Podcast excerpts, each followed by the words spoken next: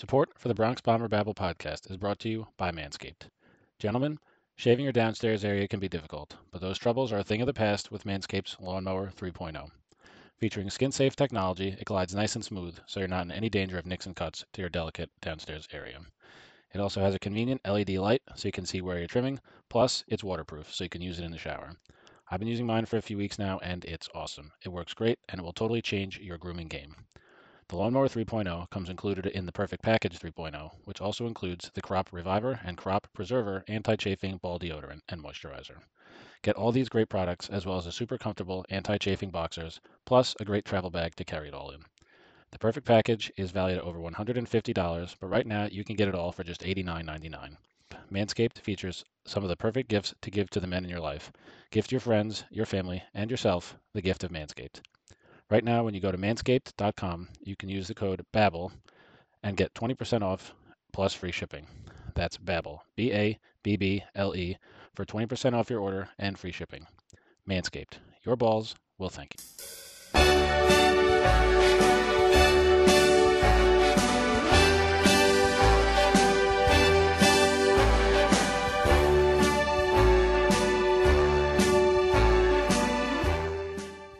We are live for the 81st episode of the Bronx Bomber Babble podcast. I'm your host, Matt Lusluigi, and tonight we got the full crew. It's the original four, and guys, it is opening day eve. I've been waiting to say that for months. It feels damn good, man. Uh, we're what are, what's the time right now? We're like 15 hours away from Yankees baseball first pitch, afternoon baseball. Ho- Hopefully, it's afternoon baseball. It might turn into early evening baseball, but that's another story, guys. How, how are we feeling, man? I mean, it's there's not many days better than this opening day eve, man. I mean, I'm not overly excited. It's only post right, get out. spring Get training, off. so like, get, come him on. out. Get get this guy out. Come on, somebody, get him out. I have baseball with fans in the stands for Yankees games for the first time in t- a year and a half. So, yeah, it's kind of hard not to be excited for it. It's like Christmas Eve. thought. I got to tell you, it's felt like one of the longest winters ever, uh, and Yeah, I'm just I'm just ready to get back to baseball. Seems like what four years in a row we were left with this sour taste in our mouth. At the end Mm. of the previous season, you just chomping at the bit to get back going, but See, and it was Jeez, weird everything- this offseason just because it's like the free agency and stuff really was not at nearly as monotonous as everyone kind of predicted that it would be before the uh, end of the season. Like there was True. a lot of stuff, there was a lot of action that happened in this offseason. It wasn't just, you know, there's not a lot of big names still out there. There's not really any at all. So I just think it's odd that, you know, we feel like we're so deprived of baseball when we've had stuff happening. Yeah, I think we could all agree. Like we were all at the time, you know, when the season started, we were all happy to have baseball back. It was nice having baseball on our TVs to watch, but it it just it just wasn't the same.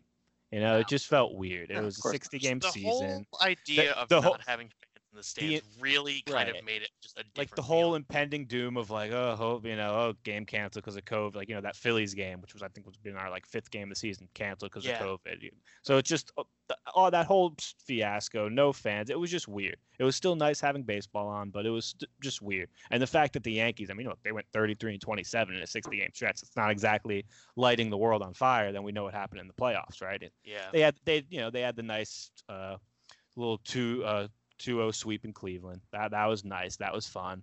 But really it, it just didn't feel right. Was- I think we could all agree it was a Mickey Mouse season, right? I mean, that's that's kind of what we're going with. That's just what we call any season that happened in the 2020 pandemic. No, I'm just kidding. But It was um, it was definitely. oh hey, J- like oh hey, Jay. G's, G's a Lakers fan for the, our audience that doesn't know, so I'm just kind of making fun of him. Go ahead, Jay. it's a daily occurrence. It's all good.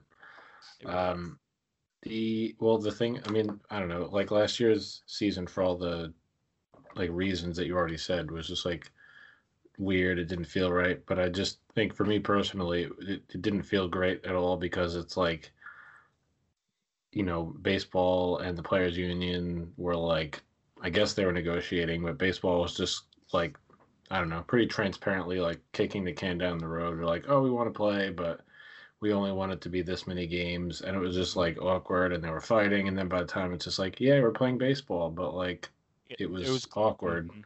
It was so crazy how they were arguing for so long, and then all of a sudden it was like, oh yeah, the season's starting like this day. Three weeks. Yeah, like oh Yeah. okay, like I like we were convinced. Like I honestly, in uh, uh, June, July, I was convinced there wasn't going to be a season. I was Yeah, I convinced. I, was, I was like, yeah, yeah, I was like, yeah, there's not going to be a season. We got know, to the point where it was like the beginning of June and there was nothing, and it Mhm. seems like they didn't even want to have a season. So we just kind of like all just accepted the fact that, uh, all right, well, you know, there's not going to be a s- cool. Yeah, And I- then I- all of a sudden, it just like, oh yeah, by the way, we're having an actual season. It's going to be 60 games, and we're like, oh, okay. And the fact that there wasn't a full I mean there there was what three months where there was out without baseball, which was the same length as a normal off season, but I mean it was on top of another one. But it, we didn't have that that build up, right? Like the World Series, then some time off, free agency, and then a long spring training. You're worried about injuries. It was kind of like, oh yeah, just gonna play a couple exhibition games against yourselves, and then local teams. And oh, by the way, you're gonna play baseball in a week. It's like it, it really caught us off guard, and you didn't have that that build up and just the energy that's going to be in the ballpark tomorrow, where with you know a normal off season again, and the promise that opening day brings to all 30 clubs, it's going to be special in a way that last year just couldn't replicate. Yeah. Just Yeah, having we open- really, we really haven't had this level of action since the last game of 2019 with Altuve's home run at all. So it's really going to be, you know, I feel like it's going to be almost a different experience for us because we've gone so long without being able to watch a game that has, you know, a lot of fans in the stands. Because even Just- the World Series games, and and and the Rangers went the you know Dodgers. Oh God, edit this out. what the Dodger, the hell? Dodgers, the Dodgers. Dodgers. Um, even in the World Series games with the Yeah. Rays and the Dodgers, it was different because it was just people in the area. Right, it was like a neutral crowd. If, if yeah, anything. and no, and really- nobody in you know the Rangers area is fans of the Dodgers and the Rays. It was just uh a neutral crowd. They didn't really get excited the way that you know Yankees fans will get excited if Yeah. you know Judge hits a home run in the first inning tomorrow. You don't know. Yeah. So it's going to be really different for tomorrow, and I'm excited for it. Yeah, just I missed just that constant buzz in the ballpark. Like, you know, when there's nothing happening, but you just hear people chattering, you just hear that buzz. Like that's what I miss most about with like the empty stadiums, you know? Like there's just always that buzz in, in a baseball stadium, no matter if even if there's nothing happening. Yeah. And even with I think what did they say, 10 10,200 fans are there going to be? That like might be like 10 8, I think. yeah. So yeah, that's enough for. I mean, that's like a Marlins game, you know. So that's enough for. that's that's like an average That's Marlins. Ra- game. that's the Rays on a good Yeah. day. So I mean, Yeah. that, that's enough to get get some hype. But guys, let's uh before we start, two major things happened this past week that had uh shades of uh Yankees past teams, right? Uh first off, Luke Voit. All I'm gonna say is uh it's not foot stuff this time. Now it's leg stuff, right? Now, now it's just, uh, you know, men- uh, slight meniscus tear. They're cleaning it up. Uh, thank honestly, thank God it happened when it did because it was like just before the deadline that we had to make a decision on Jay Bruce. So now Jay Bruce is the first baseman for, I say at least the next month, six weeks. Uh, they said he Voit should be back well before June, but we all know how that goes. So we're just gonna wait and see. Jay Bruce is the first baseman for the foreseeable future. Um, and then the other thing that happened was Aaron Judge. Uh, what day was this? Was it Monday, I believe, where Yeah. Aaron Yeah. Judge, who was out of the lineup for a third straight day, and then oh, there's a big uh, press conference announced by Cashman, and we were all so scared. Like we thought, Judge, we're like, oh, that's it, Judge, he, his arm's gone or his leg, he's never gonna There walk again. season. Yeah, like we're just like Judge is hurt again. This is terrible. But turns out he just had like a cold, and they obviously with what's going on with COVID, they had to uh, make sure he wasn't didn't have COVID, which he didn't. So he was just out for a few days, and he Well, was the worst BP thing today. about that all was the fact that they were like, you know, oh, Boone's going to speak at, you know, whatever time. And then a little after that, they're like, uh, Aaron Boone's not going to speak. Cashman's going to speak. And then they're like, oh, yeah, he's coming shortly. And then, like, the game started. And then the next we heard of anything about it was, like, wasn't it Aaron Boone's interview with Ken Singleton? Yeah, he announced it on on the air. Uh, right, because Mhm. the the original timeline I remember following the the Hoch tweets was, Boone is probably supposed to, I think, have his Zoom at 11 a.m. that day, right? And then it was around noon. He's like, "Well, we haven't heard from Boone yet, but we're still hoping to get him before uh, the game starts in an hour." And then it was like, "Oh, he's not going to speak, uh, but Cashman's going to speak." And then the game got pushed back sometime too, and you were like, "What the hell is going on?" And it ended up being what I think it was raining in Florida. Um, so that's why, it was 15 minute delay, but we had no idea. In the moment, you think worst case scenario in, in all cases. Yep, that's that's kind of how we've been trained to think over the last few years with all the injuries we've had, right? Like anytime, uh, anytime we smell something, it's like, yep, it's we're we're we're screwed. Uh, that's it. Yeah. But Anytime, Ju- well, and we're we've kind of been conditioned the last two years where it's like Mhm. anytime something seems like it's going to be an injury, it's automatically two months out, out of the lineup. Right. It's because they, they've either misdiagnosed it or, or not fully Yeah. understood the injury or it, the recovery didn't go the correct way. Right. Because, like you said, Alex, it, it was always, a well, uh, he's feeling a little discomfort. We're going to send him for, for MRI. Oh, the MRI came back clean. And then a day later, it's like, oh, by the way, he got an x ray too, and there's a broken bone. It's like, Yeah, exactly. Oh, by Like, the uh, he- way, yeah. he's gonna be fine next day. Uh, Judge may never walk again. Uh, we Right. got really bad news. Uh, like I'm the sorry, tweets that were like posted it a Boone few scratch times. his ear, like just brim of hat. Like yeah, Yeah. Judgy, you've got a little scratch. he's a Oh, little goddamn. banged up. Oh, Like I posted it a few times, but it still makes me laugh, and it's also like, sadly, like I don't know, not true, but the Oregon Trail, Aaron Judge has died of dysentery. Like we've come up just short of that basically because it's always like fucking something. So hopefully we have broken the curse this year. Yep, hopefully, hope. hopefully. But uh, let's uh, guys, what who uh who stood out to you this spring? Uh, there were some good performers. Uh, you know, Gleyber hit some dingers. Uh, honestly, a lot of the pitchers were doing like Germán, 13 innings, only two earned runs. He was really well. Gumby, 10 innings, only one earned run. I mean, the, there were some good performances this spring from a lot of different guys, especially guys that kind of needed to, you know, stand out a bit to solidify their spots on this team. Yeah, I'm actually just going to go ahead and, and say Lucas Luetge was one of the Yeah. key performers for me. And and May- the fact that we had on the the injury opening to- day Justin. Wilson. Yeah, and I don't know if he would have made the roster without Wilson's injury. Uh, Probably not. It's hard to argue with the results. And I remember Boone said in one of his interviews uh, during a game a week or two ago that they tried to get him last year too, and then he ended up going to Oakland, I believe.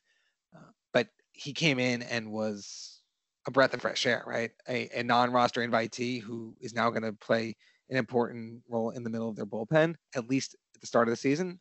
Uh, that that was the standout performance for me. He had 18 strikeouts in 10 in the third innings, only two earned runs, uh, .97 WHIP. Yeah, he was nice little lefty. Got good stuff. There's a lot of off speed. Hasn't pitched in the uh, big since 2015. I think he he's only pitched for the Mariners, but hey, good left. I mean, the Yankees, you know, could use some lefty arm, especially with Wilson and Britton both starting the year on the IL. Um, guys, uh, you know, I'm just looking through these spring stats, and I know we're not going to start the Gary Sanchez's trash train right away, but 45 at bats for Gary in the spring and 20 strikeouts. That's uh, it's really just not what you want to see. you know? usually you're usually driving that train, aren't you? Uh, yeah, I've been the conductor on a few different occasions. wha- What of it? Um, yeah, uh, really, look, you you can never look too into spring stats, but you know, when certain guys who have struggled for the past you know year or so just don't have a good spring, gotta gotta keep note of that. Um, See, I mean, I'm defensively, not he had a actually gonna- very good spring. I'm not even Yeah. gonna put that much stock into it. I don't think just because he kind of spent this entire spring kind of uh, tinkering with his mechanics at the plate and stuff. So I feel like he was just Right. trying to get a feel for his new way that he was hitting, and it was the way that he kind of balanced himself at the plate was noticeably different than how he used to do it, where he looked a lot more balanced. He wasn't putting all of his weight on his back foot. Um, so I think that's a little bit concerning that he struck out so much, but I don't think it's that. It's not, you know, a giant red flag because he's still trying to work some things out so he can get back to where he was originally. Um, yeah, ultimately, I, I think what he does in the first two or three weeks of the season will um, play a lot bigger role in, in our opinion of him out of the gate. Obviously, there was the, the Aaron Judge quote about him potentially being an MVP candidate, and that's you know that's all just lip service, right? To prop up your teammate whatnot.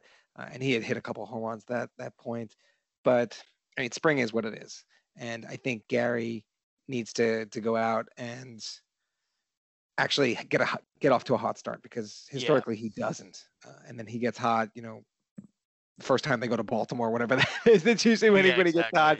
Uh, but I think he needs to come out come out of the gates firing, uh, really just to bury that narrative at least for the time being. I mean, if he slumps in May, you know, the talk will come back. But for now, they just gotta he's got to put that behind him and, and get off on the right foot this year, just so it's not a, a talking point. Really, give they're- yourself they're- some breathing room, man. You know, just get, like put get that weight off your shoulders. That would Yeah. that would be nice. Like they're Don- giving him the, a fair the problem shot. is, I don't think that having fans in the stands is going to do him any favors, though, because He- He's really gonna hear those. You suck, Gary's even more clear exactly now. with, the, with so little people in the stands now, he's really going to hear the comments. Oh, And so many Yankees fans are fed up with him, and they're really impatient with him. you think? Which, in their defense, he has been pretty bad for about a season now. Like if you include all of 2020 and the last Yeah. half of 2019, Yeah, it's it's like pretty much a full season mm-hmm. where he was really not good at because all. like 2019, like his power numbers were good. He he had a solid season, but there were still some you know some He's- he stretches was- that were just brutal, right? Exactly. And he had a pretty Especially bad behind the stretch towards the end of the year, especially the playoffs. He was brutal in the playoffs in 2019. Yeah, so I mean, they're giving him a fair shot too. Like they're letting him. They said, you know, he's going to catch opening day. He's going to catch Cole. Like after last season, you know, they're they're still giving him a shot. So after that, it's really just all up to him. Yeah, he. I mean, they they have faith in him because he has shown that he can be one of the best hitting catchers in the sport. It's just a matter of is he actually going to do that, or is he going to look like how he did in 2020? Right, right. Um, well, honestly, that's honestly the perfect segue because we were going to go through each position, each kind of player, and do a little preview on them. And yeah, Gary, obviously, he's behind the plate. He's the catcher. They're saying he's going to catch Cole. We'll see. I'm still kind of like skeptical about that because if he's just really bad offensively, like they might just use uh, Higgy catching Cole as an excuse to get Gary out of the lineup every once Yeah. every few days, you know. So yeah, we'll see. Uh, but guys, first baseman, like I said earlier, Jay Bruce is the first baseman of the New York Yankees for the next few weeks um, until Luke Voit uh, uh, gets healthy. So, look, he there's a chance that Jay Bruce is just brutally bad, and we're gonna need to play DJ at first for the couple first couple months, or just do something, right? But uh, he could be he could be a nice little uh, bolt in the lineup. Who knows? He- He's got it in him. You know, we've all seen Jay Bruce have you know real power surges in the past. yeah. So Ever since He- they signed him, I have been all aboard the Jay Bruce train because I think he he was another one. He had a really bad 2020, but again, I you really can't put that much stock into 2020 seasons just because of how out of the ordinary it was. But Bruce is one that I think he's perfect for Yankee Stadium because he's a home run hitter. He goes up there trying to hit the ball out. So I think he's definitely one that can just get a hold of one every now and then and knock it out. And he's not going to have a high average at all. He'll hit probably 220, 230. But if he manages to get, you know, solid at bats for the net, say the month of April, I could see him, you know, hitting say 240 with, you know, seven or eight home runs. And that's a huge pick- pickup Oh, for that the would- Yankees. yeah, that would be awesome. As a, as a, yeah, just as a segue to Voit. And Best case scenario that- for the Yankees is that he plays the the Matt Holliday role, right? Yeah. What what we got from Matt Holliday in 2017, uh, and then obviously Holliday got sick or whatever was going on with him, and then he kind of just faded away middle of the year. But I mean, he was very very important in the lineup the first month or two, Yeah. uh, and especially because the Yankees have the major league, the defending major league home run king coming back uh, after just two or three weeks. You don't need Bruce to be stellar. You just need him to hold down No. the fort. Exactly. We don't need Bruce to be the Jay Bruce of Cincinnati. We just need him to be, you know, maybe the Mets Jay Bruce, who wasn't nearly as good, I but he still had the the, man power. that the Mets desperately tried to keep from the Yankees. Yeah, exactly. The one they refused Mhm. to trade to the Yankees.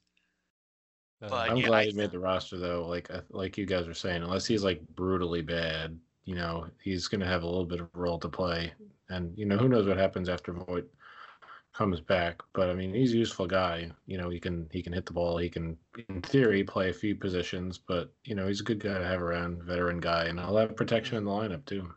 And one thing that really has been uh, noticeable with the Yankees the past couple years is just the lack of depth they've had on their bench. Like when you've had Tyler Wade on your bench for like three years in a row, it's a problem.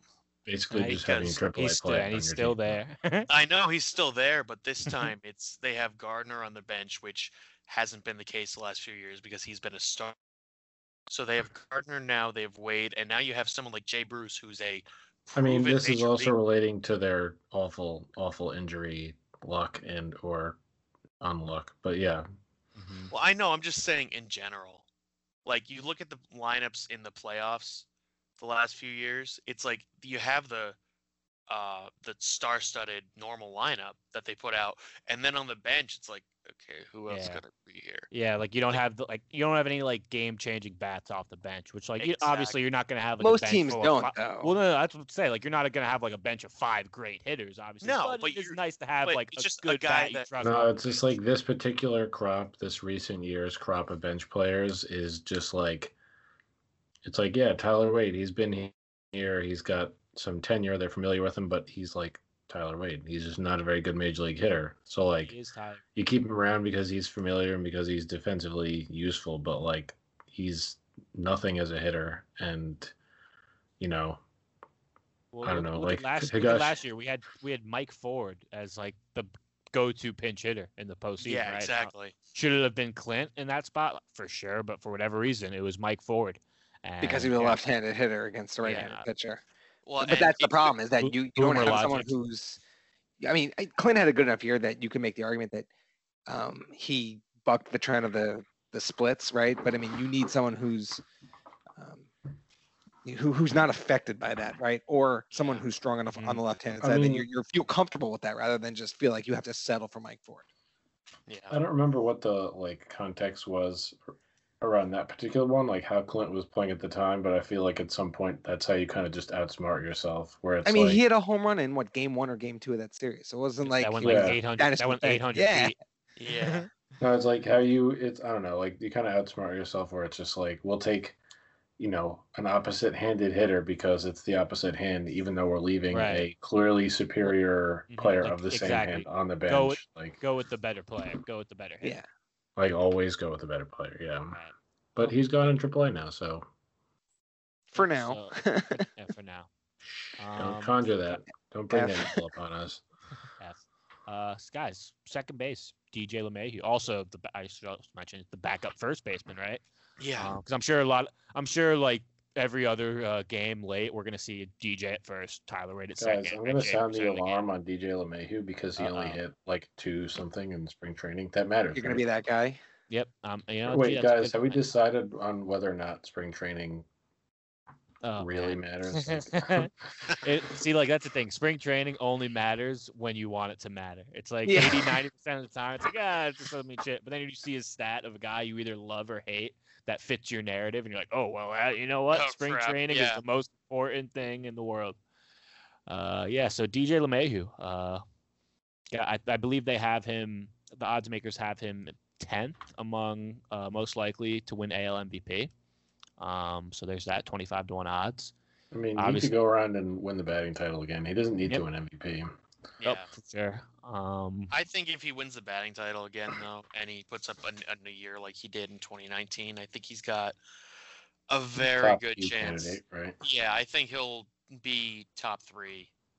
As I mean, if he just hit to like I could see it. a few more home runs, then he'd probably get stronger consideration just because of like optics I and mean, he how hit people. 26 home runs in 2019.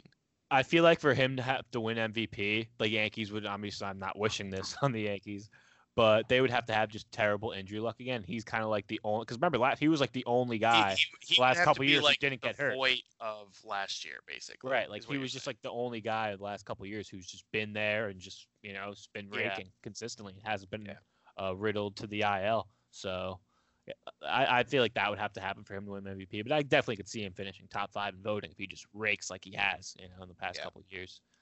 Um, but yeah, DJ is going to be obviously very important. You know, he's back up first, but but he might be the first base. If Jay Bruce is that bad, he might just be the first baseman for a few weeks. We'll. I mean, he could play. he could play everywhere though. That's the great thing. He could Oh, yeah. play. Well, not shortstop, I guess. In theory, he could probably fuck around and play shortstop for a little bit. But like, you know, first, second, and third. and for MVP. hashtag MVP. For your information, they they have DJ as the most likely to lead the uh, reg- regular season in hits, along with Trea Turner. So See, I don't know. ten to one if- odds. uh, we'll get to that later on, but I don't Right. know. Trea if I like Turner pre-injury. Because DJ walks a lot too. I mean, he does. he's a guy who's who's going to lead the league in batting too average, but Mhm. yeah, but a guy who's going to be okay taking walks is you're going to give up five, ten hits to Mhm. get on base 20 more times, right? And True. Yeah, so I would true. say a guy like Tim Anderson or, or Whit Merrifield are, are favorites for the hit crown, but it's getting ahead of myself here. Yeah. Yeah, what the hell, Andrew? you Come on, man. Andrew. Don't spoil it, Andrew. Uh, third base. Let's go. Gio Urshela, the most happy fella. Um, really, I don't think there's like much to talk about with Gio. I think you know he's going to play a good third base. He's going to you know provide some power here and there, some He's gonna timely be- hits. He's gonna he's gonna be one of the better eight nine hitters in the game. Yep, absolutely. I think like people like I know this is going to happen already. Like if Gio's hitting like let's say we're in July or August and Gio's hitting like 230, it's like 330 OBP and like 12 homers. People can be like, "Yo, what the hell with Gio?" It's like that's how he started. la- yeah, That's how he- he started in 2020, and then he really heated up towards the No, end but of I, the I'm just saying, Well- peop, if he's not like hitting like 20, 25 plus home, people are gonna be like, "Yo, I, Gio's not that good." It's like, look, Yeah. like he's like what when he came here, what he was offensively, like we- we knew he wasn't gonna keep that up, you know, and that's fine. Like, but as long as he plays great third base and just you know, just like like like you said, he's gonna be an eight nine hitter. It's like, man, if we could get 15 home runs out of our eight nine hitter with you know just not not like a as long as your eight and nine hitter is not just like a total black hole in your lineup, Yeah. you're good. And if, He's oh, when he's a great fielder as well, Wade. you know? Exactly. Exactly. So yeah, This The Yankee at- uh, team, though, Oh, like yeah. it, you know, Gio did it in 2019. He hit, I can't remember how exactly the number of home runs, but this Yankee team is just reminds me of like the 2009, 2010 era Yankees where they would have like six or seven guys hit 20 or more home runs. Yeah. He hit 20, 21 in 2019. Yeah, and he, this is a guy who hit fourth, fifth, sixth in the lineup a lot of times when there Mhm. was people injured. If he's hitting eighth or ninth for you, I, I mean, this is this is the guy who in 2020 had uh, an OPS plus of 137. Uh, Yeah. guy can rake, and if you're getting that at the out of the eight spot of your lineup, that's already a huge leg up than most other lineups. Absolutely. Um, but yeah, I'm not expecting uh, Gio to rake, but if he, I wouldn't be surprised if he does. If We're he not, we're, you know, we're not expecting Gio to be an MVP candidate who's the second coming of Nolan Arenado. If he can just Um, continue, I mean, I don't know if you're not. I am. Uh, Oh, I mean, well, defensively, then- he's as good as anyone, though. So, like, Oh, yeah. that's he's valuable enough, you know, considering that you had, God bless him, you know, Andujar and whoever else. Like, Mm.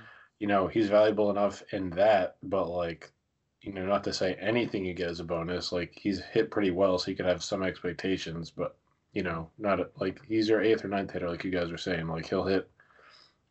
You know, for a decent average and hit 15 or whatever home runs and play elite defense, like what more could you really ask for? absolutely. Um, shortstop guys, Gleyber. Baby Glay. Gleyber. Um, There you go, have- gritted teeth emoji on this one. um, yeah, we have a big Gleyber stand in our blog. Uh, shout out to Max. Um, yeah, Gleyber. They have Gleyber ninth amongst most likely to win AL MVP, just ahead of DJ, which I I was a little surprised by that. But then you just kind of forget like Gleyber's potential is just like out of this world. Like, Like you, Gleyber, thi- you got to think back to 2019 where yeah, when he, he almost hit 40 was- home runs. he almost hit 40 he home runs. is This is the only potential he has. 24 years old. Yeah. He, yeah, it's like he is only insert this Gleyber's age because that's He's a week forever. He younger. He's a week younger than I am, and that will Yeah, never not Yep. make How me does feel bad. how does about that make you feel? Yeah, It's like where where what are you doing in your life? I'm currently Uh. sitting at a computer talking about Yep. him, so Yep. that's what it There you go. No, but Yeah, Gleyber. I mean, the thing about Gleyber is, you know, you're gonna look at his stat line from last year, and be like, oh, he was all right, but people forget how brutal he was uh, to start the season. Like a lot of players, Mm, he came yeah. into spring training in great shape, put on some weight in the offseason because players didn't know that they were going to have to play, right? But over his last 25 games, I have it up right here. MLB, Uh, did such a terrible job of letting players know that they basically gave them two or three weeks to get back in shape. Once Right. But look, look, look, season as of. August 12th, he was hitting 161 Yeah. and then finished the season hitting 300 with a 411 on base percentage and slugging 463. So Yeah. he turned on the Jets fast to end Yeah. the season. And if he can carry that production into a full year this year, I, I, he's a, a lock to, to put up big, big numbers. And if he can figure out his defense, then yeah, I mean, why not? He just has to basically do exactly what he did to the Orioles in 2019, but to everyone. That yeah, that would be well, nice. that, I mean, that, that that's Babe Ruth stuff. But 90, 90 home runs. I mean, in 2018 he hit 271, in 2019 he hit 278, and the year, you know, last year was a, a washout, you know, with not being in shape or anything, but like almost hitting 40 home runs and batting 280. Like I could see very much why he'd be an MVP, you know, on the Yeah. list, on the short list. Like that's and we the talk about stuff that you MLB potentially deadening the ball this year. Um, Mhm. Gleyber is really good at, at launch angle and doing Yeah. it without digging his heels in and completely getting all out of balance with his swing. I he is he should have no problem continuing to hit for tons of power, even if they do deaden the ball. Like maybe I'm just a skeptic, but I don't think You I think MLB's. skeptic G? no. I'm like, Uh, all right, I'll, I'll I'll lob one in the wheelhouse. I'm a grumpy old man. there you go. There we go. I think MLB deadening the ball is a bunch of bullshit. I don't think they're actually doing that. Yeah, I agree with you. They've even done studies already where it's like, yeah, the ball's like it's not even that much of a difference. Which They're I, like, I you mean, know, the the, ball should have be a little. The ball should be a little juiced. Like I, I, I'm cool with it. Like just don't say anything, MLB. You know, just Yeah, like, you just "Nope, don't want you just you Don't just don't want the Cam hell out of 'em. Corns to Yeah. end up exactly 380 feet from home plate. Exactly. yeah. Yeah. I mean, yeah, like we, I, I- I read that article in the Ringer that like this morning about you know the pitchers. You know, they they they did a lot of s- studies of the ball, but they said even just off of quotes from like Blake Snell and Gerrit Cole, both of whom had really good spring trainings, but they were saying like they felt the ball was more consistent. You know, they could get a better feel for the seams or whatnot. Like how that translates to deadening or not deadening, I guess we don't really know. But I don't think I think MLB is, is just bullshitting. I think they're like since they It's- played it's- it cool for so you're long. You're saying it's pretty much more of a PR thing than actually mean, them actually doing anything about it. hmm I mean, yeah, it's Major League Baseball. They don't have to, like they can't find their ass with two hands, as far as I'm concerned. So, G, are, are- is what you're saying that you're not a big fan of uh, Rob Manfred? Don't s- I mean, don't say it. Don't say I'm it. not, but it's like I just think it's like I don't know. Well, I just think anyways, but That was a let's move. point. To, uh, uh, I, This I is- agree with you. I agree with you, concludes G. That, G it's yells def- at Cloud Hour. Old man yells at cloud. I agree with you that it's definitely just PR, and they're probably not doing shit with the baseball. So that's that's very likely. Um, guys, let's move to the outfield, and let's start with the starting left fielder. Br- nope, actually, it's Clint Frazier. Clint Frazier will be the starting left fielder, and I, I know a lot of fans are happy about that, and you know it's rightfully so because look, he, he's clear better hitter. He's a guy that has a potential to hit 30 homers, 100 RBIs, and he's he's vastly look. He showed last year he's vastly improved his defense, right? Yeah. He was a Gold Glove finalist in the outfield last. Obviously, didn't win a Gold Glove, but you know he was a very good defensive player last year. Like I- small sample size, of course, but he's really improved in the outfield, and obviously he's got that legendary bat speed that we all know about. So, what were we thinking about Clint this year? What's he gonna do? Can we all 50 discuss Honestly- just like the amount of pride that we felt when Cashman came out just before spring and named him the starting Yeah. No, that the was starting outfielder? Like what a cool had be moment such for a us cool Yankee moment fans was. Like, The fact that Cashman came out and said it was very cool. You know, that's usually like Mhm. a Boone thing to be like, oh yeah, Clint will be left, but like well. Cash that- coming out today. that's such a like vote of confidence for him too. Mhm. especially because he's been in in trade rumors every year. I mean, not so much last year, but even of, as recently as 2019, right? Uh, it's like, oh, the Yankees got to go out and get a starting pitcher. Who are you going to trade? Well, I would trade Clint. And, like, and now I feel like the, the fan base turned like he's untouchable. Yeah. You're Exactly. sa- you're, wait, wait. You're saying we shouldn't have traded Clint for Robbie Ray? Is that what you're saying? I mean, Robbie that Ray what who you're trying has to an tell me? ERA like six over the past two years. You're telling me Matthew Boyd for Clint straight up wasn't a good deal for us at the time? It still wouldn't be. Hmm, I don't know. The Yankees tax. Um, but yeah, really excited about Clint being the everyday left fielder. Obviously, um, Guardy, Talk, they'll, be they'll be around. They'll be in rotation. You know, Boone loves to switch out the outfield. He likes to give guys days off. So And like you mentioned before about standout performers from from spring training. Mike Tauchman was one of our Mhm. better hitters. Again, take, Yeah. take everything with a grain of salt because it's spring training. But he was in a battle for for that last roster spot and was potentially at risk of being traded. Right? They didn't want to DFA him and lose Yeah. him for nothing if I they if they took Bruce over him. But Tauchman went out and and, and showed up in spring training. He he was awesome. I'll be really Honestly, interested I'm- to see how they how they do with him. Just you know, not that it's going to be a priority to get him playing time. Like it's definitely good that he was hitting in spring, but I don't know, like you know, because Boone had already kind of said, you know, that Gardner is going to play consistently. They're going to rotate him, like you know. So I don't know. I'll just be interested to see. But it's obviously better for the team if you can put him in as the Yeah, But but Whatever, Gardner's gonna get starts in center field when when they want to give Hicks the day off. I guess Tauchman Yeah. could do that too. Gardner's gonna be get- uh, when they want to give Gardner's going to be the you know the fourth outfielder, and yeah he's gonna go in. a- Boone a has lot of always times. been one who he always wants to give guys days off. So yep. He's going Yes. to Oh, be yeah, giving someone- Hicks it's- a off, different Judge days regular off, every single Clint- day. Yeah. Yeah, especially But I the think the. Yankees are, are are best suited having no one play more than like 150 games this No, year. and I agree with Mhm. that because Gardner has also shown that like if he gets consistent playing time, like last year, the more consistent time he got, he was he was one of the Yankees' better hitters down the stretch last year. yeah, He's kind of done that the last couple of years where he just starts Yeah. off like brutally bad and then gets better. So and Yes, I'm I'm, I- I'm I have Go. no problem with Gardner getting semi-consistent playing time because he, even though he's older now, he really is a good player still. He's Yep. a good guy to have off the bench as your fourth outfielder, and he's, Mhm. you know, he's kind of like a three and a half outfielder because he definitely is still. He would still be starting on a number of teams because he's still that good. I and we like saw this past offseason that there was teams that tried to get him away from the Yankees too. Like there were as the um like the resident Gardner skeptic of I don't know many years, you know, like I've softened that stance a little bit in recent years because I don't know, kind of come to the realization just like how useful of a player. But I think, and that's what you've seen in Clint Frazier, just because of the stuff that he's said.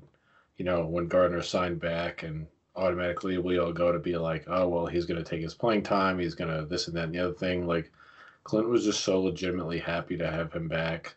Mm, You know, they had that funny thing with like the mock, you know, turtleneck, you know, cold top thing last year. Like, I feel like you can't really, you know, quantify, like, you can't really tell until you hear them, all of them, even if it's not an outfielder, just a teammate, talk about Gardner and just his, like, you know, what he means, what his role for them all is in the clubhouse as a leader, as the longest tenured Yankee. I feel like you can't really quantify that, but it's really important to the wall.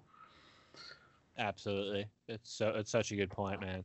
Um the center fielder, the part-time golfer, Aaron Hicks. Um per time. For, no, honestly, I, I'd say that that's what 'cause he's famous for. I don't know if I don't know if you guys uh you know know golf that well, but Aaron Hicks drove the green on like a 400 yard par four, which like most pros can't even do. I mean, So, I mean, the biceps guy's are just- gigantic. Like the I was guy gonna actually say that's has not even that surprising. If I'm being he, honest. the guy has a career in golf after baseball. Like honestly, he, he's that good. But yeah, uh, look, Aaron Hicks obviously had the super fast recovery from uh, Tommy John on his uh, left shoulder. He came back, and you know it wasn't 100 percent last year. I'm sorry, I'm sorry. Did you say left shoulder? Um, edit this out. Yeah, but Aaron Hicks, look, the walk king himself, The god of Pimp walks. everything. pimps every walk. Gotta love it. But he do we- pimps everything. Let's be honest. well, I'm really excited to see what he does hitting third. Just because, you know, I, I, don't mean, you don't mind want to like hitting third. I know there's so many people that are like, Heck shouldn't be hitting third, but like I really don't mind him. I think it would be much better if him and Judge switched, honestly.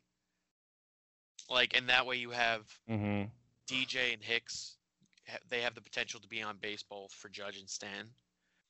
I think that's a better construction, but having him third is not the end of the world because it's still kind of the same thing. But I mean, I just I don't really understand all the outrage about it because you know Hicks because way, DJ is gonna- driving in runs, uh, and so you don't want him leading off, and then having Hicks who walks come up with people already on base. He's not going to drive. It's it's stupid. And, and I'll tell you what, Yeah.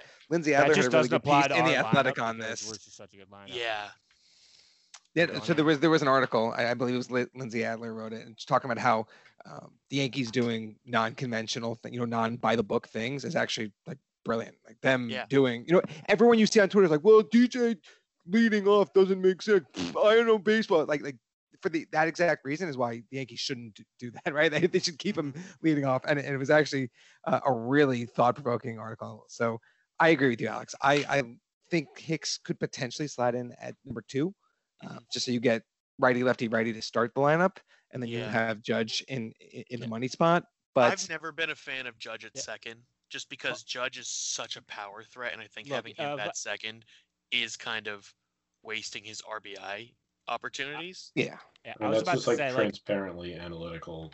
You know, look, call, call me a boomer, but like your best hitter You're should be batting boomer. third.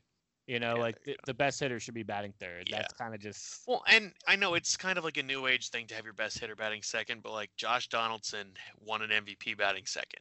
hmm Um, Yeah, I think it's- Trout, the majority of one season, I think it was 2019, he batted second for the majority of the season.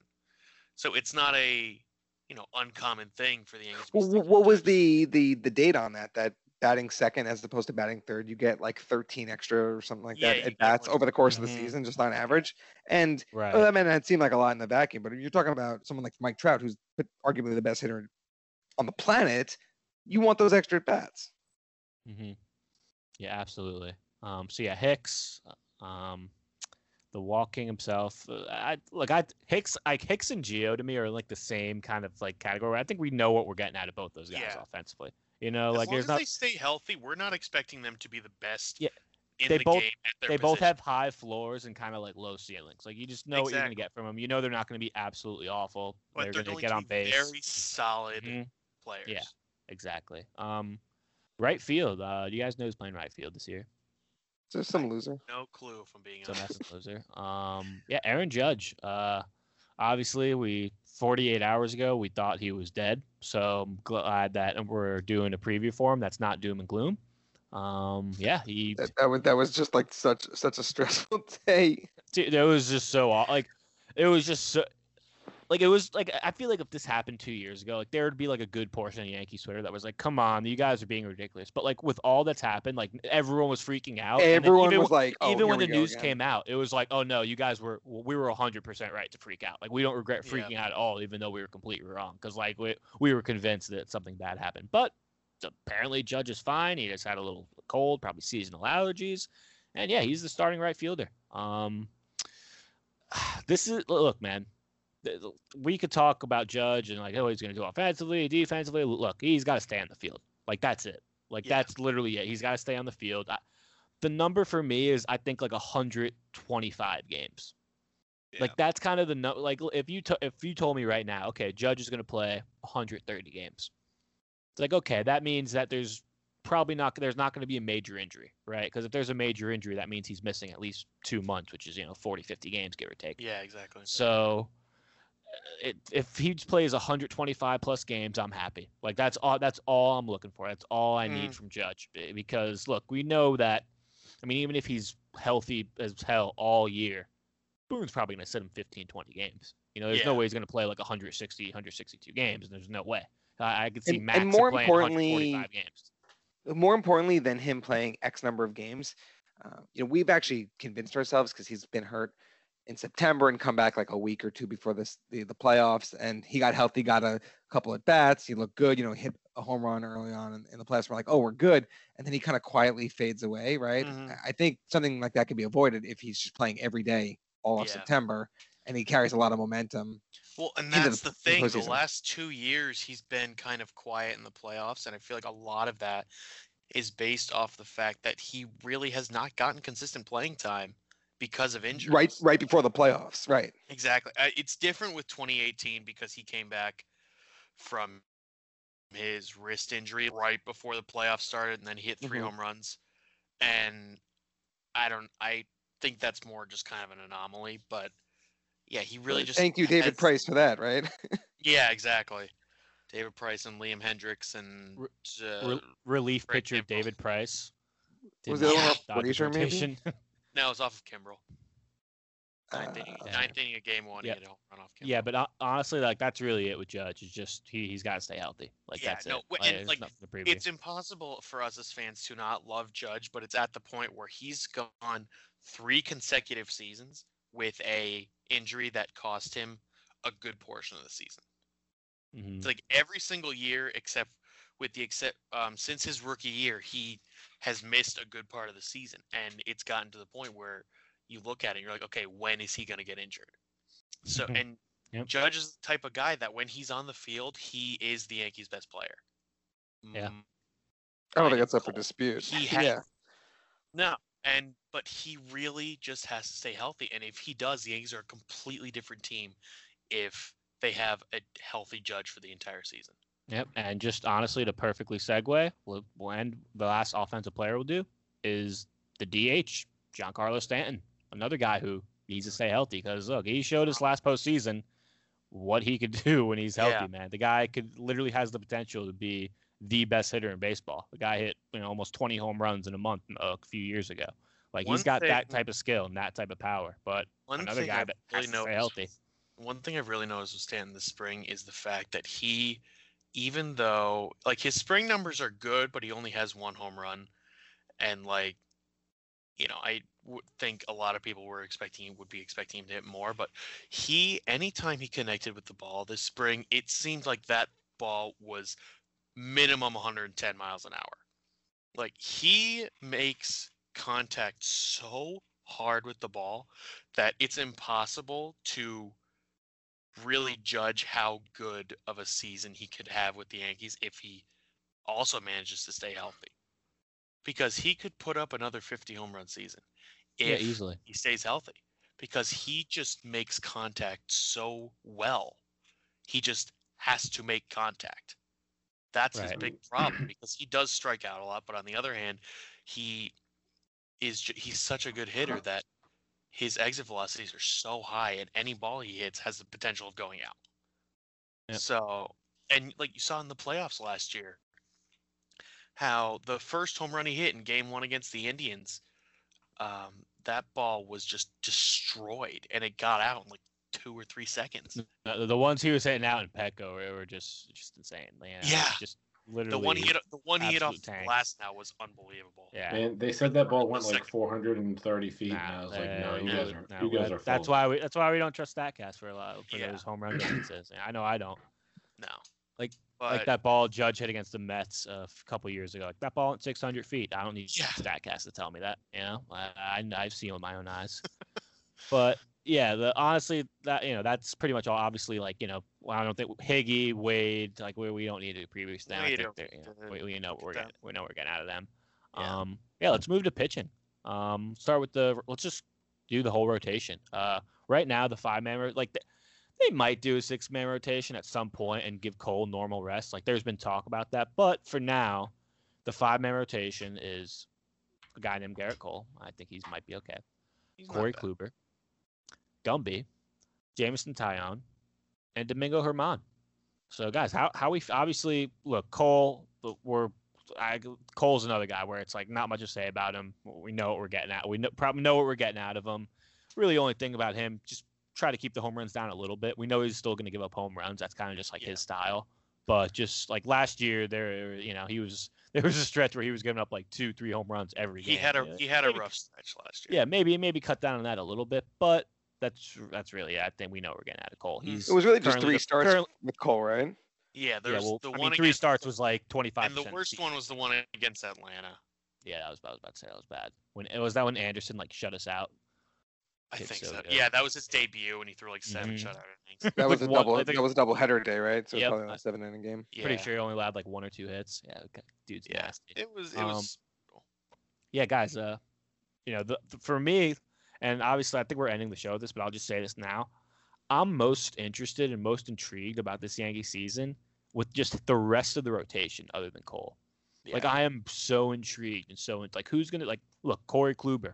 He here's a guy who could you know uh, recatch fire right and be, not. I mean obviously we're not expecting him to win the Cy Young, but you know he could be like a really good number two for us, or he could just be terrible and be throwing Kluber the- 89 mile per hour fastballs. Kluber's the one for me that is kind of the X factor of the rotation because someone like Germán, we've seen him in the rotation before. We're not expecting huge things out of him, but he if he can be, you know, he throws a 100, 150 innings this year as a starter, um, has a you know four high three ERA. That's honestly perfect.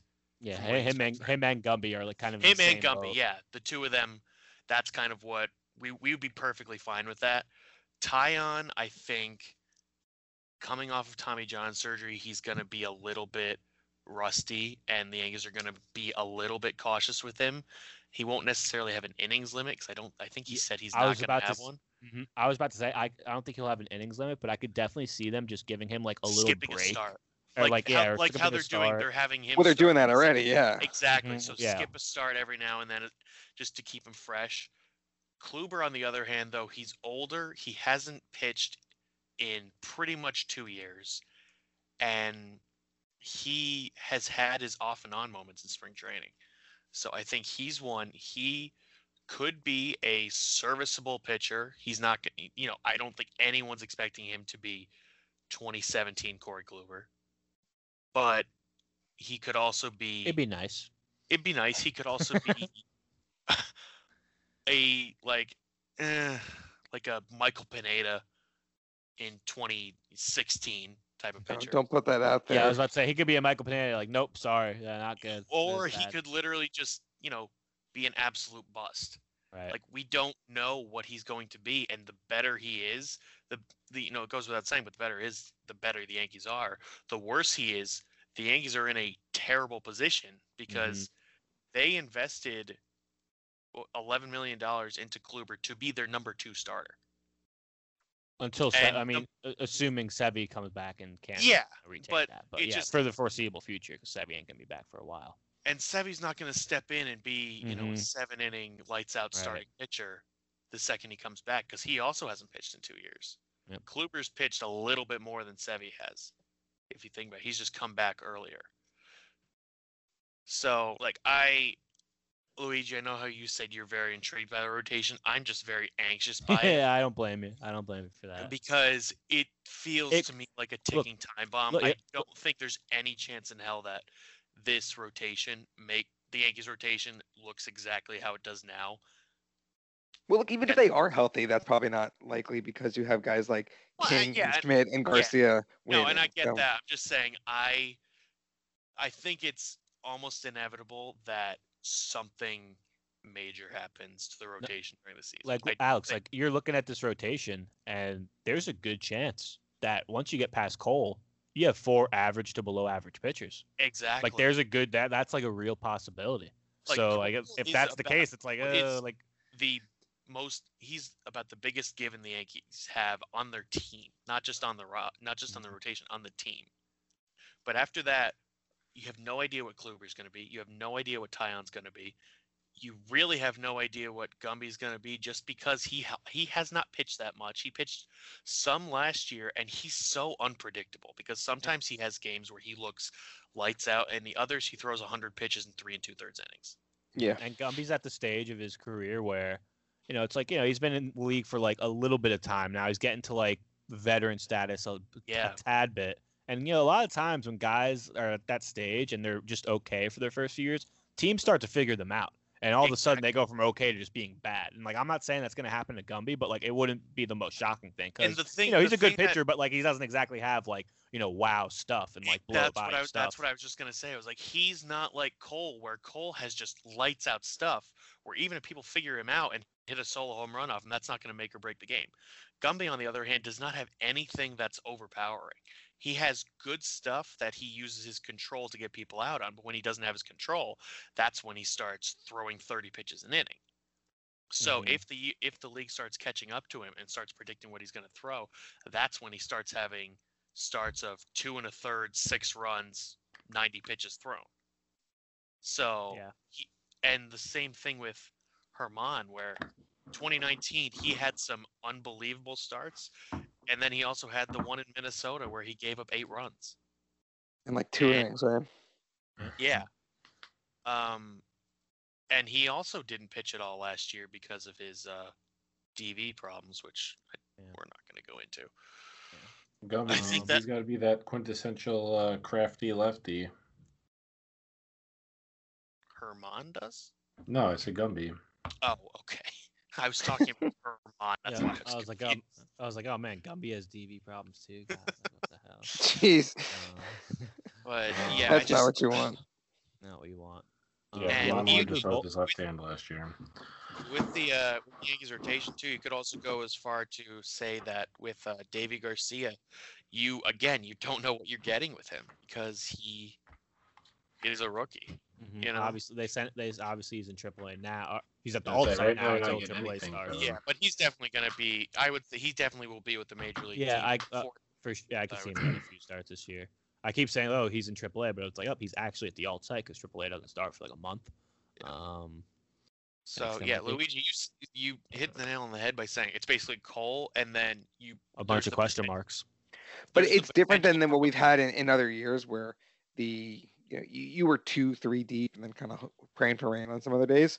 Uh, there's at the least there's more upside with this, right? So That is- Tanaka, we kind of Right. we kind of knew what we got. Tanaka had a if higher floor. Yankees the- if they if their luck completely turns around, you have a Cy Young candidate in Cole, a former two-time Cy Young winner in Kluber, Mhm. a guy with a lot of potential in Taillon, another guy with a lot of potential in Germán, one of the Yankees' top prospects in Garcia and Schmidt, and And then King. oh by the way, you're gonna get Severino back. late in the year. Severino, and then you have her, then you have Montgomery in there as a. And that's all solid- before any any potential trade deadline acquisition as well. Right. Yeah, right. where the Yankees could be looking at someone like Germán Márquez. Oh. God. Or Madison Bumgarner. Uh, Don't you dare. What about Joc Pederson? Oh, there you go too. There we name. go. 2018 vibes. Hey, Joc Um, Pederson's hit like, like eight. ho- He hit like eight home. yeah, but he didn't he tie the spring training record for home runs. I thought he. spring I don't training. think he tied it. I think Bryant has it with nine. Okay. Okay, Guys, yeah, for the he- he purposes was of this conversation, spring training now matters, and we should have acquired Joc Pederson. Yep, it's a good point. There should be like a, a light, like okay, now we're talking. Now spring training matters. The light is Um, on. Uh, guys, let's look at the bullpen. Um, we're going to run through the Yankees bullpen current, uh, currently real quick. Uh, Darren O'Day, Mike King, Lucas Luetge, who I mean, like we were talking about him earlier, he's got some good stuff. Uh, Nick Nelson, Johnny Lasagna, Justin Wilson, who's hurt, Chad Green, Zach Britton, who's hurt, and Chappie, who's suspended for opening day. Um, how are we feeling? How are we feeling about our bullpen? Uh, we don't have to go through each guy, but yeah, how are we feeling about our bullpen this year, guys? Not, The I'm gonna have say, three not- lefties in their bullpen, great. and Yeah, none like- of them are available on opening day. yeah, that, that, or uh, Lucas Luetge, but obviously he probably will be off. You know, well, I mean, All-Star as once as Wilson comes back. the back. original blueprint. Yeah, like, right. Yeah. Uh, look, man, this is probably the first year since like, man, the first year probably in like six, seven years that I'm just not feeling great about the bullpen Yeah. the year. Where it's Because even in those dark years, to like the Yankees' best part of the team was the them. bullpen. You know, I'm, I'm Well, well, it's because you guys, Luigi, you forgot to name the X factor in the bullpen, and that's Luis Cessa. Oh, and I forgot. How Oh, could yeah, how could. I forget? Come on, Guys, Luigi. can we, we both be absolutely before the sure? pod that he was the know guy what? we were both excited for. I'm looking at the. You know what's so funny? I'm looking at the screenshot now, and I literally just cut off the like. I cropped it and I cut off Lucas's name. And I'm just like, I just I like I was going through and it tell off me memory. and I'm like, wait, honestly that that no one man in the bullpen knows and does his job better than Luis Cessa. he knows his role. I mean, if his job is being average, then yeah, no one is He's better the than Luis last Cessa. man. He's as soon as the game becomes a blowout, he starts throwing because he knows his ass is going in the game. Like he's the last man, and he knows it at this point. That's the only reason he's on the team. Okay, let's just let's just hope that uh, Luis Cessa doesn't become like the third option out of the bullpen at any point this year. I could definitely see that happening. Um, but yeah, I don't know. Just He's the Yankees closer tomorrow. oh man, uh, that's that It's like the good. last day of the season when you know Joe Joe Torre used to let Jorge Posada manage and like do all sorts of wacky stuff. Like Boone just gonna pick tomorrow and be like, yeah, well, it's Chapman suspended, so Luis Cessa's our closer. Or or like or like in college baseball when they let the senior play like every position. Like Luis Cessa just plays every position in a game. oh, heaven forbid. oh, God. No, So, but, yeah, but to bring it back to your original question, Luigi, uh, I actually, I agree. There's more uncertainty in the bullpen than there's been in previous years, but I also think that there's a lot of of opportunity for for upside, a lot of opportunity for for surprises, um, specifically from um, Jonathan Loáisiga and Nick Nelson. I think they're going to be um, X factors in in what we're able to do. Uh, we we already discussed Luetge, and he was a really nice surprise. I think Darren O'Day is knock on wood, but he's a he's a lock for what he is, right? He's not going to be an elite Mhm. dominant. He's he's Reliever, not but he's good. lights out, but he's going to be solid. Yes, Solid and that, and that's exactly what they guy. needed Yeah. for for less money than what they were getting from Adam Ottavino last year, right? Britton, when he comes back healthy, hopefully he shows um, no no signs of, of wear on on the elbow coming off the surgery, and he'll be fine. He's been an elite part of our bullpen since we acquired him. And Chapman, he was experimenting more with that that splitter uh, this spring training, nasty. and it's a filthy pitch. So I, I know the stigma. Everyone's gonna be like, oh. Here comes Chapman to blow the season again on a home run. Like we've talked about it, he's given up three home runs in his entire postseason career, and you can name them without even thinking about it. Yeah. Um, but outside of that, I mean, he's he's been everything we needed him to be since we first got him. Yep, absolutely. I'm like I said, not as confident as I've been in the bullpen in years past, but I still think it'll be a good solid I'm bullpen. more It's gonna be- confident in this group than I am in last year's group. Yeah, it's not like their Yeah. bullpen's just going to be an absolute dumpster fire this year, but it's not going to be the 2016 group that had Mhm. Betances and Andrew Miller and Chapman in it. Right, And right. Which I And think if you go uh, into the season expecting that, you're a fool. exactly. No, we you have to go into the season expecting all right, their bullpen's going to be decent but not spectacular. The rotation has the and the well, the rotation has the potential to make up for that. Which is Right. something they haven't had in recent years. It's been more the Yankees rotation's going to be okay and their bullpen's going to be the factor that makes up for it. hmm Yeah, so that that was pretty much the uh, preview for the roster. Um, it's a damn good roster. I'd say the only roster that's better is the Dodgers and maybe the Padres, but I'd still put What our you- roster over them. Luigi, what which team could be better? Oh, the the Dodgers? Dodgers, the Dodgers, Dodgers. Dodgers. the, the good players on the Dodgers. Um, guys, uh, throw a lot uh, of sliders. Throw a lot of sliders. Um, guys, let's wrap up the show with some betting odds. Uh, right now, this is a quick betting overview for the Yanks. Odds to win the division, they're minus 200. Very, very heavy favorites. Um, plus 230 to win the pennant. Plus 550 to win the World Series, only second behind the Dodgers. And then real quick, o- Dodgers. And then real quick, over under guys for regular season wins, 95.5. Yankees Pretty getting good number. Yankees getting Over. over or under? You're going It's over, over. Alex? Yeah, I'm going over. Yeah, I, th- I think it'll be over because I think the AL, I don't, think, the it's AL going East will be be that good. dramatically over, but I think Mhm. they I think they'll go 96, 97. I just don't think the Rays are going to be that good. Um, the Blue Jays will be okay. I don't. I think I think the AL East just may not have another. I think team the other than Rays and the Jays will be good enough to the point where they'll both be in the 80s for wins, and that'll detract a few from the Yankees. Yeah. Blue Jays are already getting clapped by injuries though, so that is true. Mm-hmm.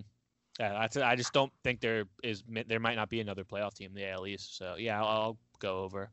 Um, let's go with some more over unders. Uh, Aaron Judge, over under 34 and a half home runs. Ooh. over. This Hey, is- this healthy is- is really is Yeah, really that's the thing. This is the question. It's not like, oh, we all Yeah, know if it's Judge is Aaron healthy, he's hitting 35 plus home runs, on, but is he know, staying healthy? 100 games played. hmm He was Right, if you're playing MLB absolutely The just Show, he's tearing the hitting- cover off the he's hitting that in his healthy last sleep. Yeah. Yes, I'll. I'll uh, I'm gonna go under. I'm gonna say he gets like 32, 33, plays like 130 games, and that, that'd still be a good number, right? For if he's I missing I'm 30, 40 join you. games. I'm gonna, I'm gonna, I'm gonna. Yeah, like I'm gonna assume Judge misses like 30, 35 games, hits Yeah. like 33 home runs, right? Uh, Which honestly, so- I'd be fine with Yeah, long as yeah. he doesn't miss half the season. exactly. So I'm gonna go slightly under, just assuming he misses some time. Um, here's a good one: Judge and Stanton combined over under 210.5 games played. Hmm. oh that's a good one. Over. I'm gonna say over. Let's just yeah, I'm gonna say wild. over on that too. I think I think Judge would What- miss some time, but I think Stanton's in line for a really good season. Yeah, I'll, go- I'll, I'm gonna be optimistic. I'll go over too. Yeah. Um, it's been over fast so far. Gerrit Cole over under 256 strikeouts. Under. I don't That think he's gonna. I don't think he's gonna throw enough innings to hit that. Yeah, I'll say I was thinking under too. It's just a crazy number. Yeah. Yeah. And if he yeah. goes out and, and I mean 230, right, would be still an incredible season. That's that's that's way below the line. So Um, yeah, yeah, I'll go under. Um, s- like I know he can throw 200 plus innings, but do, do they really want it with our with our bullpen depth? Like, do they really I don't. want? Yeah, I don't think they're going innings? to Probably let him not. do that. Right. I agree. Um, Aroldis Chapman over under 35 and a half saves. Way under. Under. Yeah. I'm gonna say Yeah, over. you- Really? Okay, Andrew. Just Bold. depends on how many close games or if they're just like pulverized. Yeah, I mean, if you think if you think the Yankees are going to lose a bunch or win a bunch of games by six runs, then yeah, he's not going to get that opportunity. But especially with Britton uh, on the shelf, like if Chapman's the guy, if he's healthy, he's getting every save opportunity. That's You know, it's crazy, and I, I I think I've said this last year on one of the episodes, but Aroldis Chapman has never had more than 40 saves in a season. Yeah, and that's which is I'm just wild. Like he's had 30, I think he's had like 30 between like 35 and 38 like four I was gonna times. say he's had high 30s a Yeah. lot, but, but he's never had more than. 40. never had a 40 save season. Very very odd. So yeah, that- that's prob- why I'm picking the under. I'm just kind of going with. I'll, I'll like go over because it'll probably be between like 36 and 39 again. So I'll go over slightly. What was it? 35 and a half? Mm-hmm. Yeah, I'll go under. Not by not by much. I said way under just because I was exaggerating, but I think he'll get like 33, 34. Yeah. So then it's uh, just a it's just a dart throw at that point. Yeah, I'm t- Vegas, they're so good with these numbers, man. Like 80% of the props there, at least, like it will be within one or two at the end of the season. It's, it's just It's crazy. Just crazy. It's just unbelievable. Um, Gleyber over under 30.5 home runs. I'm taking the I'm taking the over on that. I'm taking over. I'm yeah. making Max proud right now. Max, yeah, Max. If it was 50.5, Max would take the over. Um, go through real quick. I'll go through real quick. The uh, so I said earlier that they have Gleyber ninth and DJ tenth for MVP odds AL. Uh, they have Judge fourth, and then the top three is Trout, Jose Abreu, and Alex Bregman. They really So- have Judge fourth. Yeah, uh, eleven to one odds Judge to win the MVP. Aaron Judge is that dude. I And mean, I know if he's healthy, he should be that, but I just I think that with the last three years, how much trouble he's had staying on the field, I feel like he'd Mhm. be lower just because people would have a lot less faith that he's actually going to Look- play a full season. Look, like I I recently just did my you know t- I'm in two fantasy baseball leagues, and like look, I like wasn't drafting any Yankees because I don't trust any of them to stay healthy. I'm like, you know what? Like he's I'm not drafting this guy in this mine- round. In mine, I drafted Cole and I drafted uh, Gleyber. This has been talking fantasy with the Bronx. This is Wild. about Yeah. No, but just, really, I'm like, as a Yankee fan, like I didn't want to pick any Yankees because I didn't trust that any of them stay healthy. I'm like, you know, what? Yeah. No, I get that. Like I just No, don't I want to get pick you guys in this round because I there's a chance you might play 50 games. Sadly, um, yeah, like I said earlier, the Yankees are minus 200 to win the AL East. Uh, they have the Blue Jays plus 375, Rays plus 450, Red Sox plus 2000, and the Orioles plus 66. If we're doing, if we're, Which is if we're going crazy. with the Yankees, 66 to one odds for the Orioles to win the AL East. It's prob- Honestly, probably I feel not like even that's not even too good value. if we're going to the Yankees as the favorite to win the division, how about a special bonus? What would you put your over under at for margin of uh like how many games you win the division? By? so Oh. I'll, I'll that's a good one. Uh, let's say over under seven, uh, six and a half games. I'll say under. I would say under, yeah. Yankees say- have have a have a propensity to make these things way closer than they need to be. I don't know. I'll say over because I'm just if you know if I was saying that the Yankees are going to win over 95 games and then no other AL East team is going to win more than like 85, then yeah, I'll, I'll go over. I think Yeah, win I'm the going division like, over. 10 games. I don't I re- think I really don't think eh, the Blue Jays, Rays, Red Sox, or O's are winning more than 88 games. I could be wrong, but no, you're not I wrong. I think if if one team does, it's the Rays, just because they're the Rays. Yeah, and- and that's- that's what I was thinking. Yeah. The Rays still do have a lot of good players on their team, and They they, do. do have a lot of good prospects. So I do think that they have a chance at being a 90 win team. Which is But why I'm surprised that they're thing, third right? favorite in in the betting lines. They they're Yeah. the Vegas third loves- longest odds Vegas to win. loves the Blue Jays. Like they like they're waiting for the Blue Jays to break out. yeah. Well, And I I- think they're just they're they're trying to prop them up and get people hook, line, and sinker Yeah, bet yeah. on them. Absolutely. But th- they do they love like Vegas loves like potential. Like a team like the Blue Jays, like they could have that breakout year, right? They have a bunch of good bats. Like they're man, the Blue Jays lineup is scary to look at, man. We were Oh, playing yeah. like, Even like, without Vladdy, Springer, Bo with Bichette, on the DL Biggio. for a little bit, yeah. DL, IL for a little Yo, bit. what was it? Yeah, What, what- um, Sweeney Alex Murray Palmer. picked Bo Bichette to win the uh, AL MVP. Yeah, that's a That's bit a, of that's a wild prediction. Yeah. And I, I get not wanting to just be chalk and pick Trout every year, which I mean, probably a good idea. But But yeah, Bo Bo Bichette. yeah. is. I mean, it, Trout's the best player, and MVP is basically the best player award. So Trout, like, really should win Yeah. Well, here's here's my thing, I, and we when we get into the MVP lines, um, the guy I I'm really interested to put money on is is Shohei Ohtani. Uh, I don't think he's going to be an elite hitter or pitcher. I think he's going to be a decent pitcher and a very good hitter. But the combination of the fact that he's the only guy in baseball Yeah. who's doing both, Mhm. um, I don't I really. mean, Michael Lorenzen is The amount of- considered a dual threat type of guy like Ohtani. he is. would be elite if he would just become a full time outfielder. He'd be damn elite. Well, like, that's the, he's he's a DH too. He's not even going to play the outfield, which you could still win MVP. I mean, a lot of times DHs don't get MVP consideration. Like the one year A Rod won and I think what 2007. Uh, didn't Ortiz have arguably as good of a year because he was the DH? Yeah. They, they didn't give it to him, right? So it, you're always going to be devalued as, the- as DH, but the fact that Ohtani also pitches will, I think, drastically inflate his MVP Yeah. case. Well, and the amount of just value that he adds to the team where he can both be a very good hitter and be a serviceable pitcher is unbelievable because that just literally creates a roster spot. Right, and no one else is doing that. Exactly. He's the Mhm. only one. It's- and this has been Bronx Bomber Angels. Good old Ohtani. Um, but yeah, I think that uh, he really does have good value because yeah, if he has a 3.4 ERA and like 30 home runs, uh, a lot of people are going to want to give him that MVP. yeah. Yeah. So I mean, just I, I'm curious to see what his his his total WAR accumulation would be, right? A pitcher I like don't that even know how is, they would uh, calculate that. I- I'm sure it's because- it's the same way, right? It's just quantified as as a I know, hitter, and he'll rack up all the pitcher- pitching war is different from uh, hitting war. they'll right, but it would just way. be the nerds will find a way. Yeah. Um, And now, do you remember before he got hurt two years ago? Was he was he hitting the days he was pitching, or were they just having him be exclusively? No, they weren't. He wasn't. yeah, hitting that, days yeah, I was about to say. Mm, No, he was only hitting like two or three days a week. yeah, Which I mean, after what he did, the you know, i- in his career thus far, he's got to be in the lineup more than that. Oh yeah, yeah, yeah, definitely. Especially since he was so bad in 2020, I think the Angels really just want to have him in the lineup so that he can kind of regain his footing too. Yeah, absolutely. Um, yeah, guys. So, like I said earlier, I'll just run down real quick to end the show. The uh, favorites to win the World Series. So obviously Dodgers are first. They're at uh, plus three fifty. Yanks come in at second, plus five fifty. Um, then it's followed by the Padres, White Sox, Braves, Mets, Twins, Cardinals, Blue Jays, Astros. The fact that the White Sox are the number, like the people are saying the White Sox are the second best team in the AL is wild to me. Yeah, because the White Sox do not even strike me as a team that could, like, they might not even win their own division.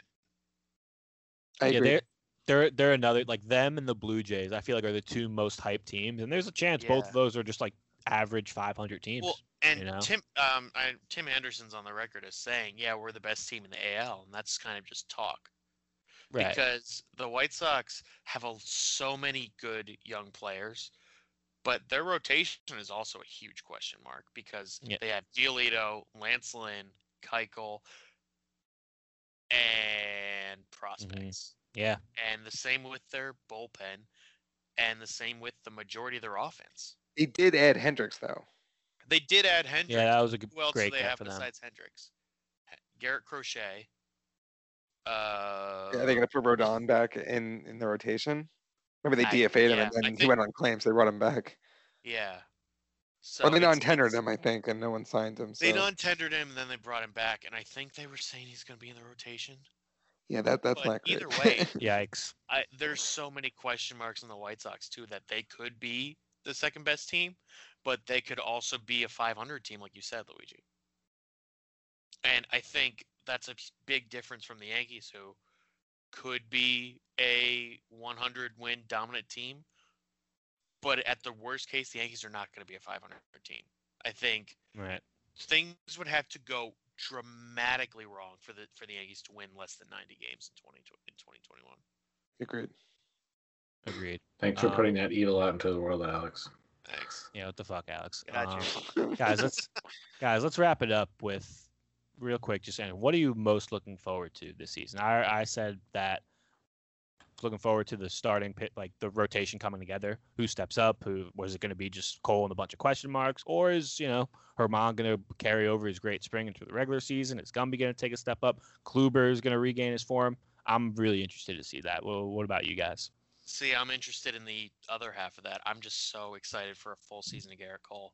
Yeah, gonna be because there was so much hype around the Yankees getting him after 2019, and then his first year was, you know, half a season long, and nobody actually got to see him pitch because there were no fans allowed in the stands. So I think having him in the Bronx with fans in the stands for an entire 162 game season is going to be so much more fun than it was in 2020. Right. You think about when he takes the ball tomorrow, um, weather permitting, that he's gonna. It'll be his first time as a you know a home opener at Yankee Stadium. With I mean, they Fans- had a home op. They had a home opener last year. I don't even think he actually started that. I think Gumby may have started that. I don't know. But it's like it's the first time he signed that contract Exactly. like 15, 16 months ago. This is the first time he's going to Yeah. be taking the ball on opening day in front of fans. Yeah. It's a big deal. Very big deal. Uh, Andrew, right. Well, along those lines, I for me, just because I I've been privileged enough to to get to go to uh, uh, enough games, and certainly thankful for that. Wait, really? Um, We had so for Friday me, night. what I'm what I'm what I'm most looking forward to is not just being at games and experiencing that that environment again, seeing It's all the people drunk. in our section who I've, you know, who, who we've gotten to know over the last decade at the new stadium, but just having fans in attendance in general. It's a different atmosphere when you put on the game on TV and you hear fans screaming at the crack of the bat. You see, you know, people booing if a guy strikes out, the bases loaded. I mean, it, it baseball in a vacuum. It, it was so weird last year, and it lacked Yeah. that kind of buzz and sizzle and electricity like the, the that we're that we're used to. Yeah. So for me, it's it's getting fans back into the ballpark. Um, I think Manfred said earlier today that he hopes by midsummer that they can get back to full capacity. You know, obviously, vaccination pending, whatever's going on in the world, um, it's all still going to play a role in that. But that's just such a, a beautiful image to look forward to. Yeah, I agree. Uh, so yeah, I mean, we talked about this preview, like in the pre-show, and Luigi still stole mine because I was going to say all the non Gerrit Cole pitchers, but because of that, I will say that I'm really looking forward to watching Brett the. Yeah, I'm really looking forward to watching Brett Gardner take playing time from Clint Frazier again. Um, Hell yeah. I'm genuinely looking forward to the Aaron Judge and Giancarlo Stanton like modern day Bash Brothers home run duel that we're about to get. I'm speaking it into existence. Those dudes are going to put on an absolute show this year. I just knocked on every piece of wood in my house uh, when you said that because I, I'm knocking you know, on every square yeah. inch of my desk Yep. right now. um, You're sleeping Yeah. on, on a wood block tonight. I'm literally a, there's a wood plank right next to me and I'm He's banging my head on it. Performing a drum solo. Yeah, all right. Yeah, Um, no, yeah, yeah, that's what's going to those two happen, and that's what I'm looking forward to. yeah, having those two skyscrapers in the lineup it, it's every day is going to be great. Um, because really they're, I mean they're, they're like the kings of exit velo. You know, like Yeah. they, they literally just hit the ball so high, so far. It's just And so, fun gone. to watch, man. Yep. So Skyscrapers, high isn't that what, what what Method Man called them in his hype video that dropped today? I He mean, you referred know to them as the skyscrapers. It, you know what? It might be, and that was such a great hype video. And I'll be like, because remember they look they dropped the teaser for it at like noon, and I thought I think we all thought it was it, and then I just see like ten seconds. I'm like, ah. crap." and then like I think at six o'clock they uh, released like the two minute hype video with Method Man, and yeah, it was pretty damn good. It was pretty damn good, man. Um, there is rain, like we will say, there is rain in the forecast for tomorrow, but it's I think it F, um, but it seems to be clearing up around like six. So worst case scenario, hopefully, it's just all right. It's a night Instead of a, yeah, instead of a one o'clock opener, it's a six, seven o'clock over. Cue up the sacks. Yep, cue up the sad sacks, uh, cue up the Yankeeographies and the center stages.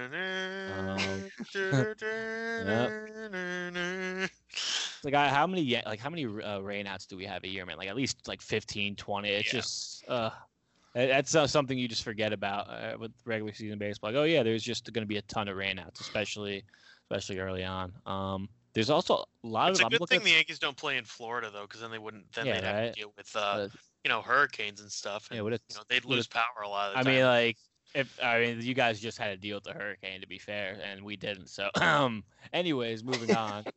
Uh, that was rude. yeah, that's very true, though. Um, yeah, the Yankees first, not one, not two, not three, not four, but five series are against AL East teams. They play the Blue Jays six times, the Rays, the Orioles. They play the Rays and Blue Jays six times each in the first like 20 games.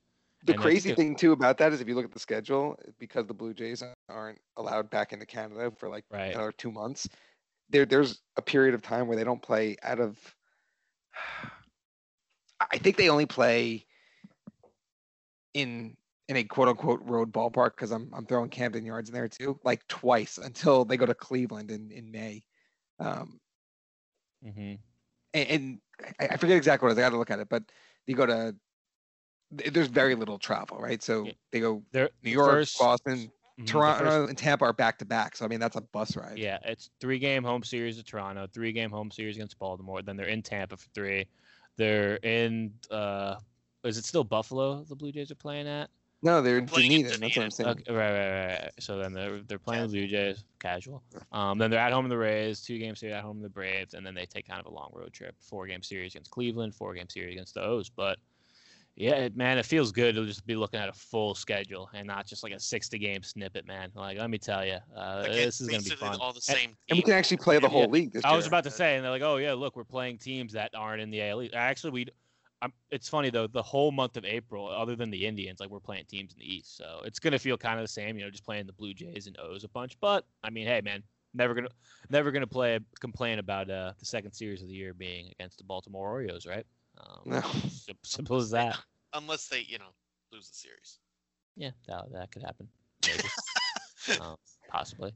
that but would yeah. put a little bit of a damper. a little bit of a damper on it. Um, yeah, but so for the first three games, the starting pitchers, it's Cole, Kluber, and Domingo is going on a Sunday, uh, right? Um, oh, I, I missed that. yeah, um, I, I just was reading it and it hit me.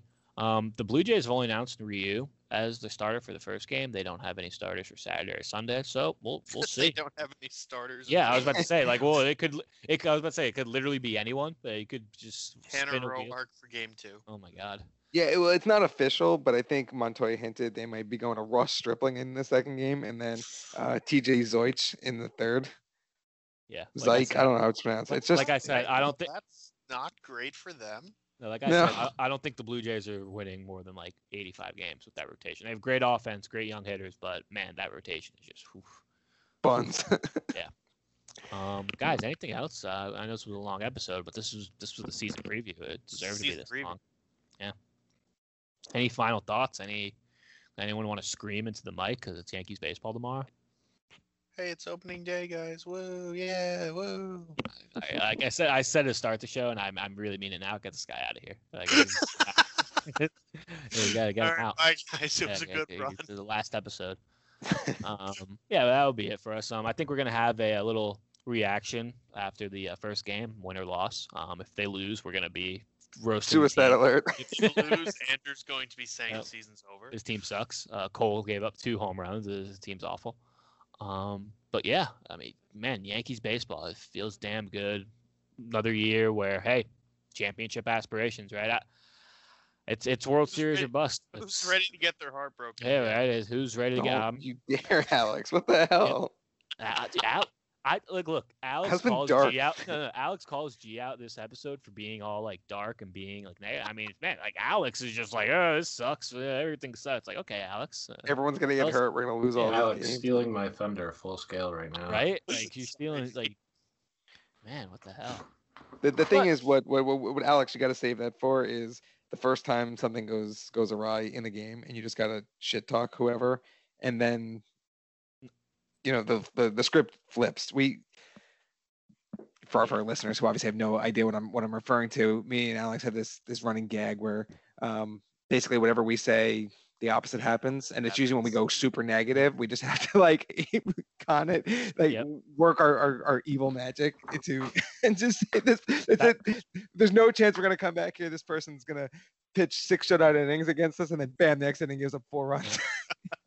Andrew would be like, "This guy is the fucking worst," and it's like, "It is high, it is far, it is gone." We'll predict Yeah, that so- Judge strikes out. He hits a home run.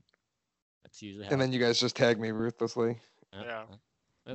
Good times. I, I, you know, I can't wait to berate my fellow blog members about when the Yankees do well this year. I think that's my. For G, for Andrew, for Alex. This was the Bronx Bomber Babble podcast.